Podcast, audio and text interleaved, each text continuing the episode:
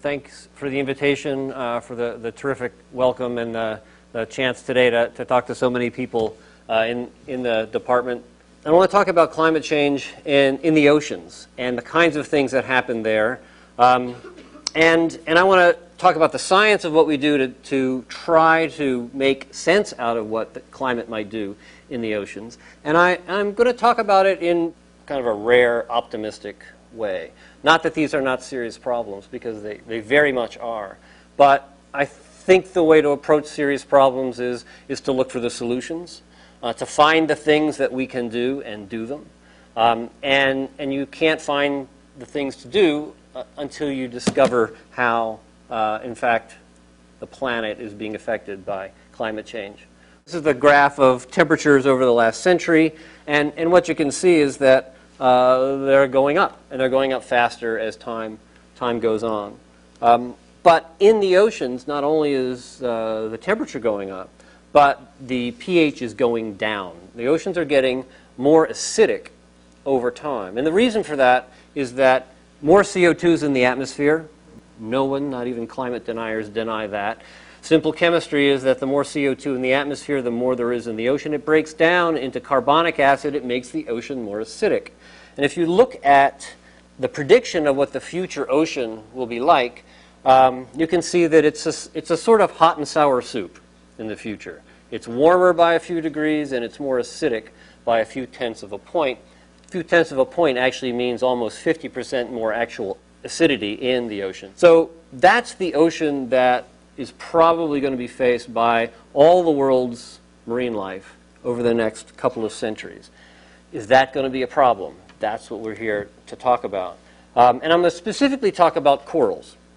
Uh, for a couple different reasons. I love working on coral reefs. They're stunningly beautiful. They are an inspiration to a large number of people around the world. They also provide a huge amount of food, not that people eat corals, but they provide the habitat for thousands of species to live, and that habitat produces fish for people to eat. Now, coral reef fish is not a big part of what you might get in a menu at a, at a nice restaurant, but subsistence fishing all around the world is often done on coral reefs, and those subsistence fishing, fisheries provide about a quarter of the animal protein that those poor people in coastal areas eat. So it's a very important part of the world and the human ecosystem. And some people have put these things together, the importance of coral reefs and the impending change in the climate, and, and said, well, corals are doomed. Uh, many of them are endangered right now, and that global climate change and acidification is, is likely to wipe out coral reefs as major ecosystems over the next 30 or 50 years. Now, here's the conundrum about that, because it, that, that conclusion is based on very nice science and, and a projection into the future. How long have these corals been on the planet? They have been here for a quarter of a billion years. They have been through a lot of changes. Now, it's quite possible that the changes we are making to the planet are more severe than anything that corals have faced. And I say that it is quite possible that we are doing that. Um, but it's also quite possible that corals have hidden talents that we have not found out yet, and that they have ways of surviving that we have not figured out. If we can understand the ways corals survive stress, both in temperature and pH, we may learn something about how to preserve these habitats a little bit further into the future. So that's my goal. My goal is to understand the most we can get out of a coral, how much we can expect for them to actually fight off climate change for us. So if you think about how a species will fight off climate change, um, it really can be boiled down into, into four things. You can move, acclimate, adapt, or die. And we have seen, in fact, these things playing out, and these are some of the signals that we know from the biological world that climate change is really happening. It's not because you can hear it on the radio or you can read it in the newspaper, but you can read it in where animals and plants live their lives now compared to where they used to. Uh, so, for example, birds, butterflies, mammals, trees, estuarine fish, um, and invertebrates all are moving. They're moving towards the poles as things warm up. They're, they're coming out in the spring a little bit earlier. These changes have been recorded across the planet and um, tell us that the organisms of the planet are perceiving climate change. And you might think, well, the oceans are full of things like that. They can move wherever they want, and they can simply run away from climate change. And that's true for some things like, like bluefin tuna, but it's not true for other kinds of organisms like corals, which are rather cemented down to the ground and can't move at all. Now, corals have one way of moving, and they can move in their larval form. Corals produce small larvae. They're about the shape of a football. They're somewhat smaller. Um, they're about a quarter of a millimeter. And those larvae move around in the oceans, and it's possible that that's a mechanism by which coral populations can move from place to place and, and move ahead of climate change. Uh, we've been studying that in coral populations by looking at the molecular genetics of, of corals from place to place throughout the Pacific. Um, the way you do that is to simply go to far-flung archipelagos in the Pacific that you choose because well, it's a scientifically valid reason for all the choices that I make. and um, collect coral samples, extract DNA, and then use modern DNA sequencing to look at the genes of these corals um, and look at the different types of genes, same species, different, different places. So this, these are the areas that we've looked at, I'm going to tell you about so far. They range from Ponape on the, on the, on the, um, on the west here uh, to Palmyra Island, a, a, a, very isolated spot that's now um, part of the U.S. Fish and Wildlife Service, and what I call the, the Southern Cross here, an area that includes the Phoenix Islands, Funafuti, uh, Samoa, Tonga, and Fiji. These are areas that are thousands of miles apart, but they have the same coral populations, the same coral reefs. The samples uh, that we take from them give us an idea of how much the Pacific can be explored and crossed by the larvae of these corals uh, from generation to generation. The bottom line for this is that the genetic analysis shows that there's not much migration going on. The approach is to look around these archipelagos, see how different the same populations of corals are, and infer the amount of movement. And when you do that, you see maybe one larva every 30 years will manage to cross these big gaps. Now, that is not very much movement. And what it means is that effectively these corals are trapped on their islands. They can't move to the island group next to them. Their population is stuck there. It's not like birds or butterflies that can move along a continent. It's not like fish that can swim thousands of miles. They're stuck. And that means one of the main mechanisms that corals can deal with climate change, movement, is out of the picture for them. They cannot move over large landscapes very well. Brings us to the next two topics adaptation and acclimation. And here, this is where a lot of the action is in ecology and evolutionary biology, not only here at UCLA, around the country, but around the world. If we can understand the, the speed with which populations and species can acclimate and adapt, we can understand the limits that they can deal with in terms of how much climate change they can take. And, and we have lots of examples, particularly on land, of how organisms are evolving in the face of changing climates. Um, and some examples in, in the ocean, particularly in, in coastal crabs. Uh, which brings us back to corals. Because for corals, if they can't move, then how much can they acclimate and how much can they adapt to their particular environment? Well, we began answering these questions, or asking these questions, on this, this island. This is Ofu Island. It's part of American Samoa. It, it contains the only U.S. national park south of the equator uh, you're looking at the national park. Um, and it has these back reef lagoons back behind the waves here that heat up during summer low tides to, to temperatures basically lethal to corals 31, 32, 34 degrees. Um, temperatures that cause coral bleaching in all around the world. So naturally, the lagoons are completely devoid of corals, um, except they're not.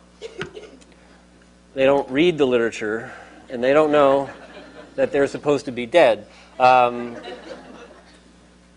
this is, a, this is the conundrum. This is one of those times when you go to a place and you say, This is a surprise. This really shouldn't be true. And then the science is to try to figure out how it can be true that corals are living in these environments despite the high temperatures that would cause them to roll over and die in, in most other places. So our work was to try to find out how they survive and to try to figure out the mechanisms by which they are living in these, in these areas. Um, as we began exploring this particular island, Ofu, we found that, in fact, the back reef area was not just a homogeneous pool, but it was in fact a series of pools, um, and that they had different characteristics themselves. So we could use this environment as essentially an outdoor laboratory, an environmental variation. All the pools are full of corals, and to try to fi- figure out how they were managing to survive conditions we think that should be lethal to them. I'm going to talk about two main pools. There's a large one and a smaller one. And the small one heats up more than the large one. This one heats up two to three degrees hotter than this one at low tide in the summer. Uh, so there's a gradient in temperature uh, that we can take we can take advantage of. Well, our basic hypothesis was that these temperature changes might pre-adapt the corals to be able to deal with even stronger changes in um, coral, ble- coral bleaching in the future. Um, but we don't know that. One of the first things we had to do then was to find out were these corals stronger? Were they more resilient than other corals in the world? Uh, we started this by looking at the temperatures in these different pools. And the pools are divided up into the small one, the hot one, and the cool one. It's not that these pools are always hot, it's they're variable, particularly low tide. During the day, uh, they get um, remarkably hot. So warm when you get into them, you think, oh, I've stepped into a bathtub. But the thing is, that amount of temperature does that temperature does not last that long. Um, we can look at the environment of the small pool and compare it to the big pool. It has more days that are hotter, it has a much higher temperature in general, and it's got much longer bouts of high temperature. Environmentally, we can, discu- we can describe these areas pretty well. Um, but there's another factor going on in these, in these environments too. So far, I've been to- telling you strictly about, about temperature. But we're also interested because of ocean acidification and what's going on in terms of the pH of these pools. And this has been another surprise to us. Uh, the reason for concern for ocean acidification around the world is that when you grow marine organisms in slightly more acidic seawater, and about 120 studies have been done like this around the world, you see in general that uh, for survival, growth, calcification, um, and reproduction, that organisms do worse in more acidic seawater. That there's a price they pay for the ocean acidification that is likely to be, to be coming. Um, well, we wanted to know what was going on in Ofu in terms of, of, of acidification, what the conditions were of pH uh, on the reef. Uh, we've got a set of pH meters out there on the reef. Uh, these were put in by the National Park Service, and Peter Craig, in particular, at the National Park Service, has been monitoring these areas for, for quite a while. And I'm just going to take you through a day, very quickly, of temperature and pH. This is um, the Back Reef Lagoon at dawn in Ofu. It's the day before Christmas. Um, 29 degrees, pH 8.1. It is nirvana for corals there. The right temperature um, and, and the, right, the right pH. But as the day goes by, uh, the temperature spikes up, up to 33 degrees in this pool, and the pH also spikes up. It goes alkaline. No, we never expected the pH to go up. Ocean acidification is the pH going down. This pH is going up. Uh, by 6 p.m., the temperature is coming down. The pH is still up. By, by midnight, when Santa comes to Ofu uh, the temperature is back down, the pH is, is back down, and um, things are back to where they were. It is the acidity of this back reef area is changing. Well, how is it changing? it turns out when we begin to look into this question that although a lot of attention has been paid to how pH affects marine organisms, a lot less attention has been paid to the flip side, how marine organisms affect pH. And it turns out a healthy marine environment like this one in its metabolism can affect the pH of the area around it. So what's happening here is at high tide, the ocean, which has its normal pH, is flooding the pools and the pH isn't changing. At low tide, the pools are cut off. And the biology of the reef is beginning to affect the pH of the area quite a bit. At low tide, during the night, there's a lot of metabolism. CO2 is being uh, put into the environment by corals and plants and everything, and it depresses the pH. It brings it down, makes it more acidic. Just like the CO2 we put into the atmosphere makes for ocean acidification, the, the metabolism of reef organisms at night bring the pH down. But in the daytime, the reverse happens. Photosynthesis pulls CO2 out of the water, the CO2 levels drop, the pH goes back up, and so at low tide during the day, the pH is changed by the organisms in those back reef pools and um, pushes the pH well above its normal level, makes it much more alkaline. So what that means is that real reefs have curves. They don't, corals don't live in environments that are totally stable. They live in a variable temperature environment and a variable pH environment. Now, suppose we compare that to the kinds of environments that these corals are likely to see in the next century. Ofu corals are seeing a temperature range during the day that is essentially going to be the range that climate change gives us in a century. If we look at the pH, the predicted pH across the ocean is going to drop. Uh, that's well below what the corals usually see in Ofu right now. Um, but it may be that a healthy reef environment, if we can protect them and let them remain healthy, a healthy reef environment is capable of keeping the pH up here instead of letting it drop down here. We don't know that that's the case, but what it tells us is that simple predictions about constant pH or temperature in the ocean are not likely to be true, and we have to understand how these variable conditions affect corals in order to make predictions into the future. So our project there on OFU uh, in addition to monitoring the environment and trying to set an idea of what's going on, has been to look at corals and to try to understand how they are reacting to, to their environment. We, we basically came to a stunning conclusion a few, about two years ago when we started setting up this project that corals are more like plants than they are like animals. I study marine animals, whales and sharks and fish, and they move around. And as a population biologist, I tend to study them as groups of animals together, populations. But these animals are cemented down. They're there for the long term. Each of, each of these is probably about 50 years old. And we can get to know them personally. We don't have to treat them as anonymous groups. We can treat them as known individuals mapped and followed over time. So that's what we've been doing in the OFU project is talking is, is mapping corals and understanding their relationship to their, their environment. So we know they're alive. We know that the, the pools are variable in temperature. Does this mean that those corals are stronger in the face of coming climate change?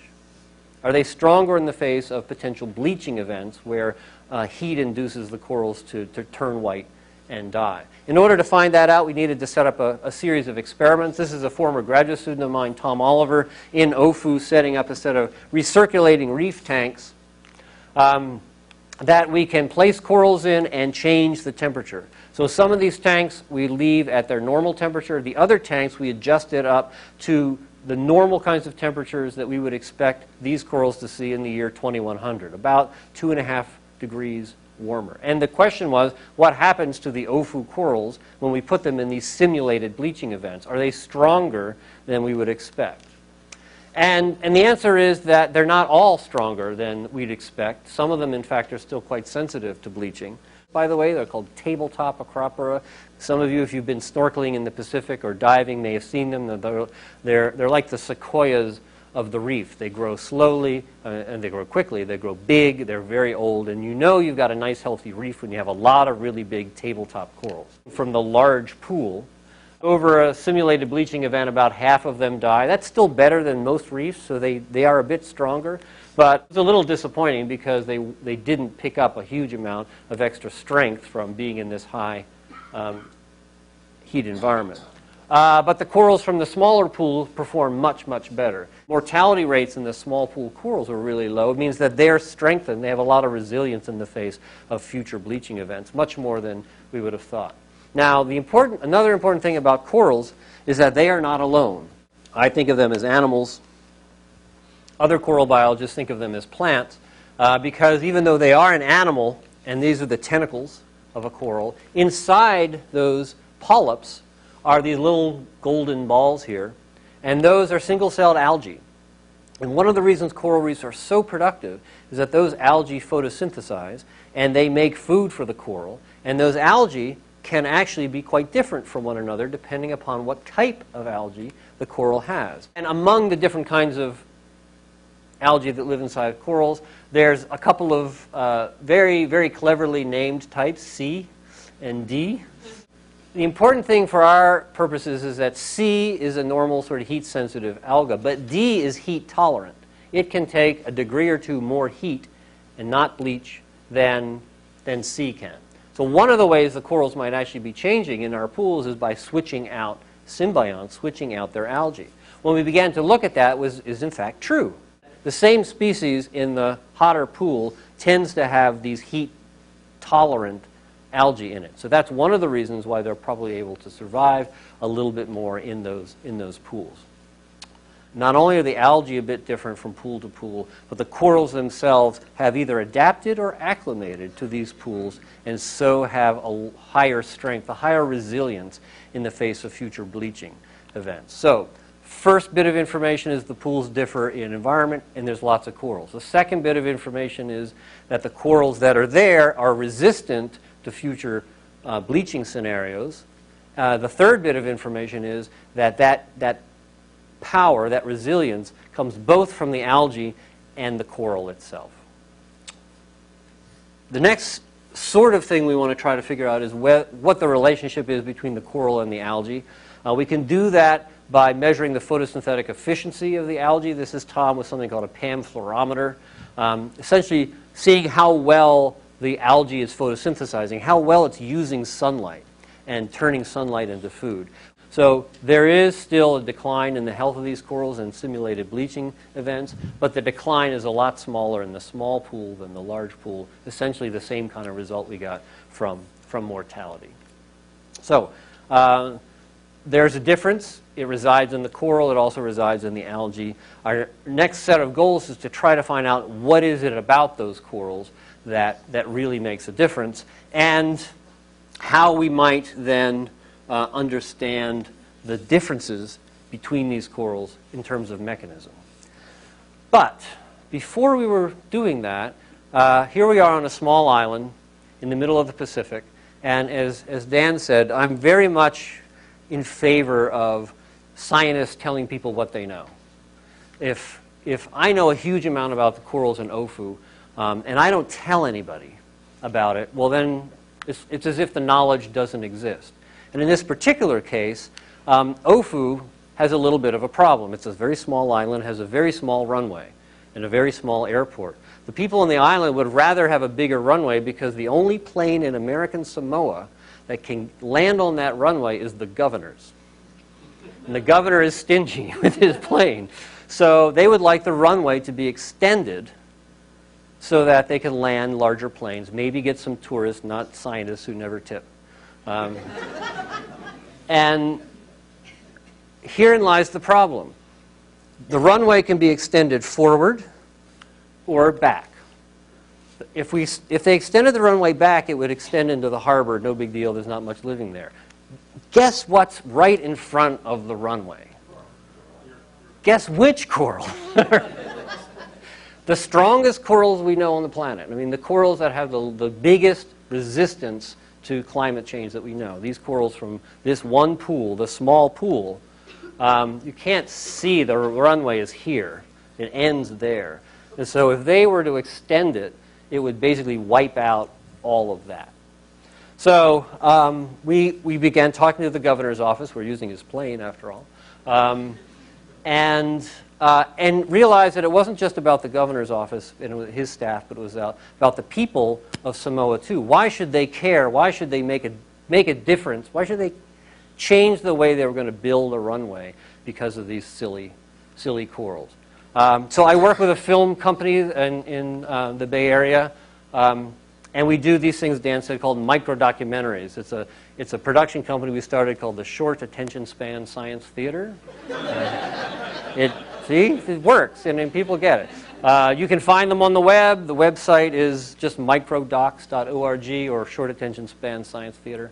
Um, the site, the website is very popular. It gets millions of hits a year.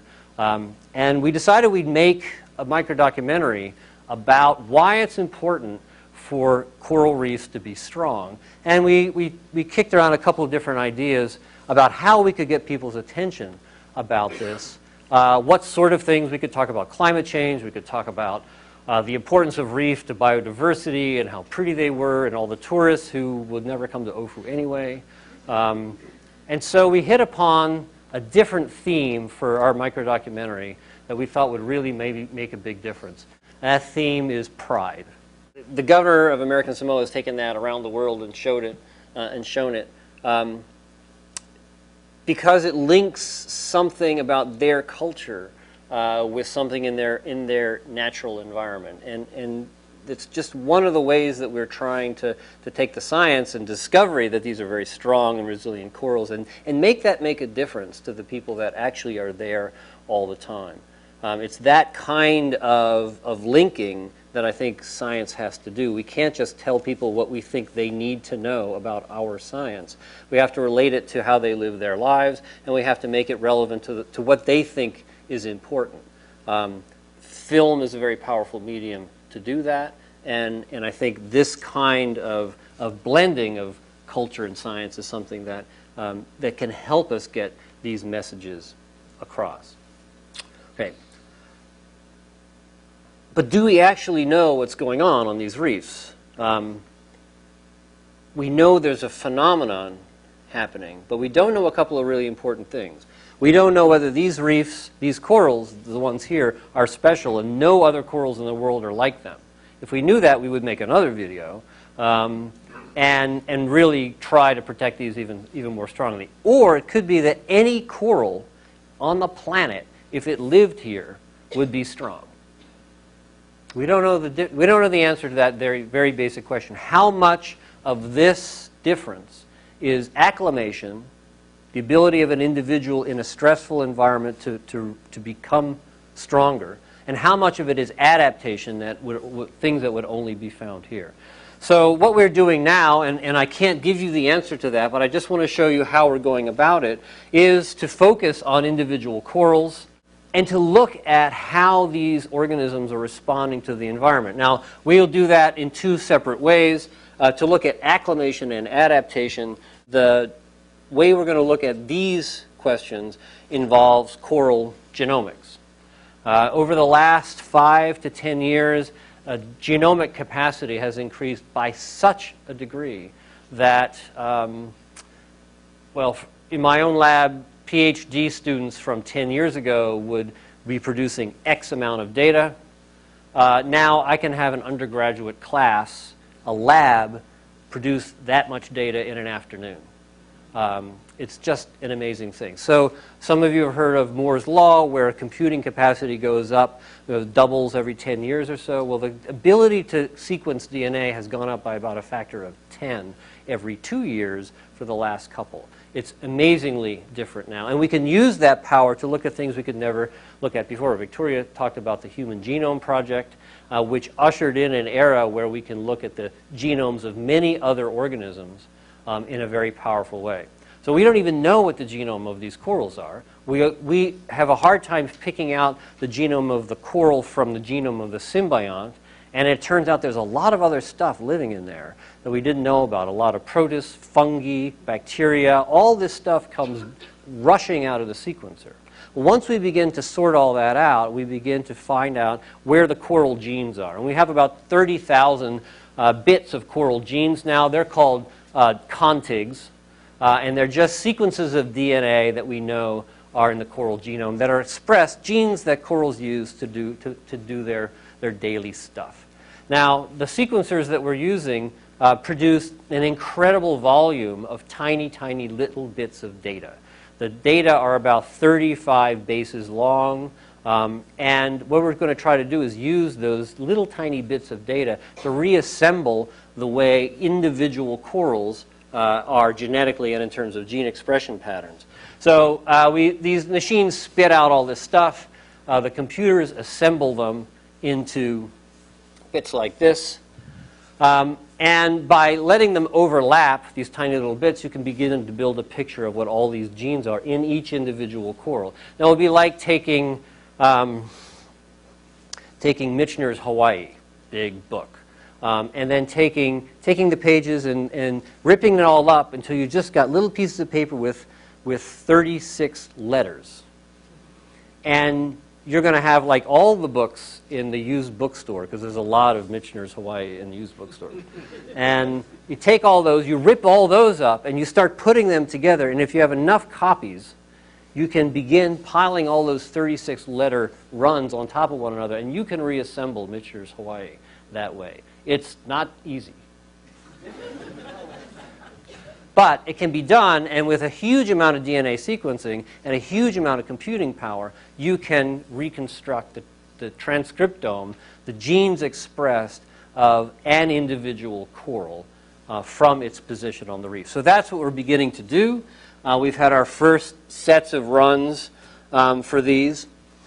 And another bit of data that you get out of it is that the, the, the, individual reads, the letters, are not exactly the same. It'd be like two editions of Michener's Hawaii.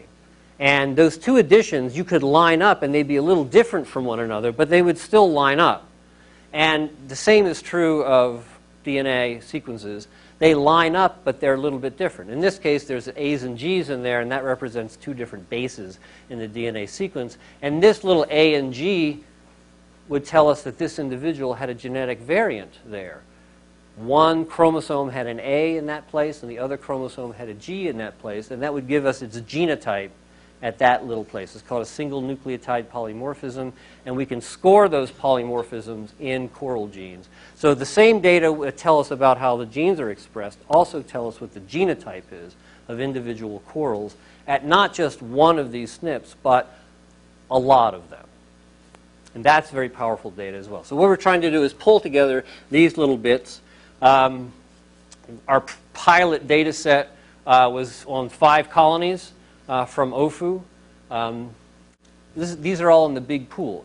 And the big pool is variable, like from time to time, but it's also variable in space. There are little, there are hot spots in the big pool and cool spots in the big pool. So we're interested in not only what the genotypes are and the gene expression patterns, but what the, oops, um, what the in, what the environment is like. So here's a graph of the environment of these five corals. The way we do that is by putting temperature loggers on the base of each coral. The logger sits there and records the temperature every two minutes. Um, this, this is a data set we collected last February. It's for a whole low tide series.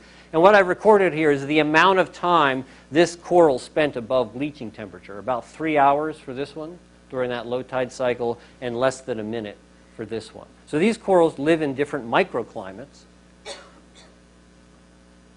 And we can use that to try to understand how each of these corals is, how the genetics and the gene expression patterns are related to, to environment at the individual level.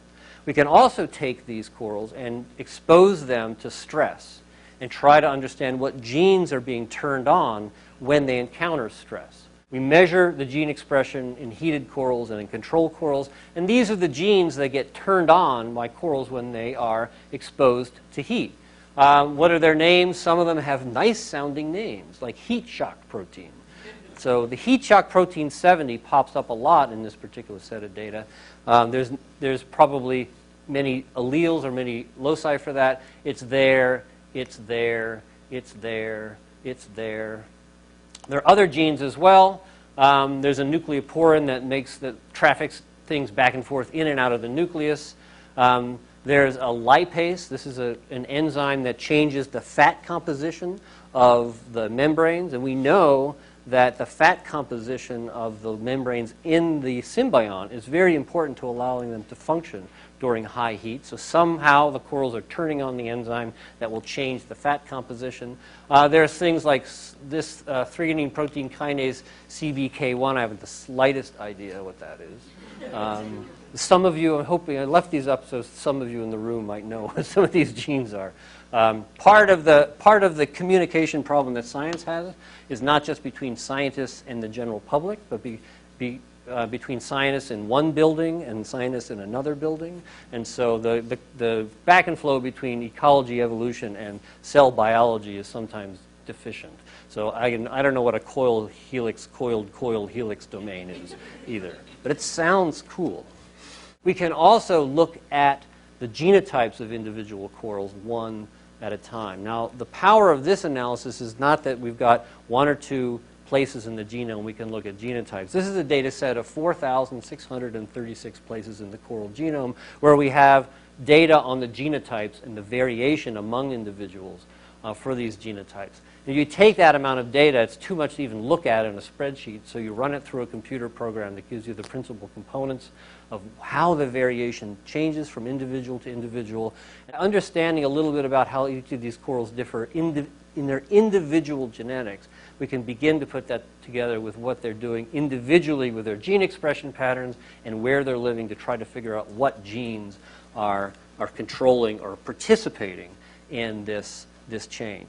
And, and knowing if it's hardwired genes, um, like the single nucleotide polymorphisms that explain the result, or whether it's shifting gene expression patterns, tells us the difference between whether it's adaptation, that would be very location specific, or acclimation, which maybe most corals could do.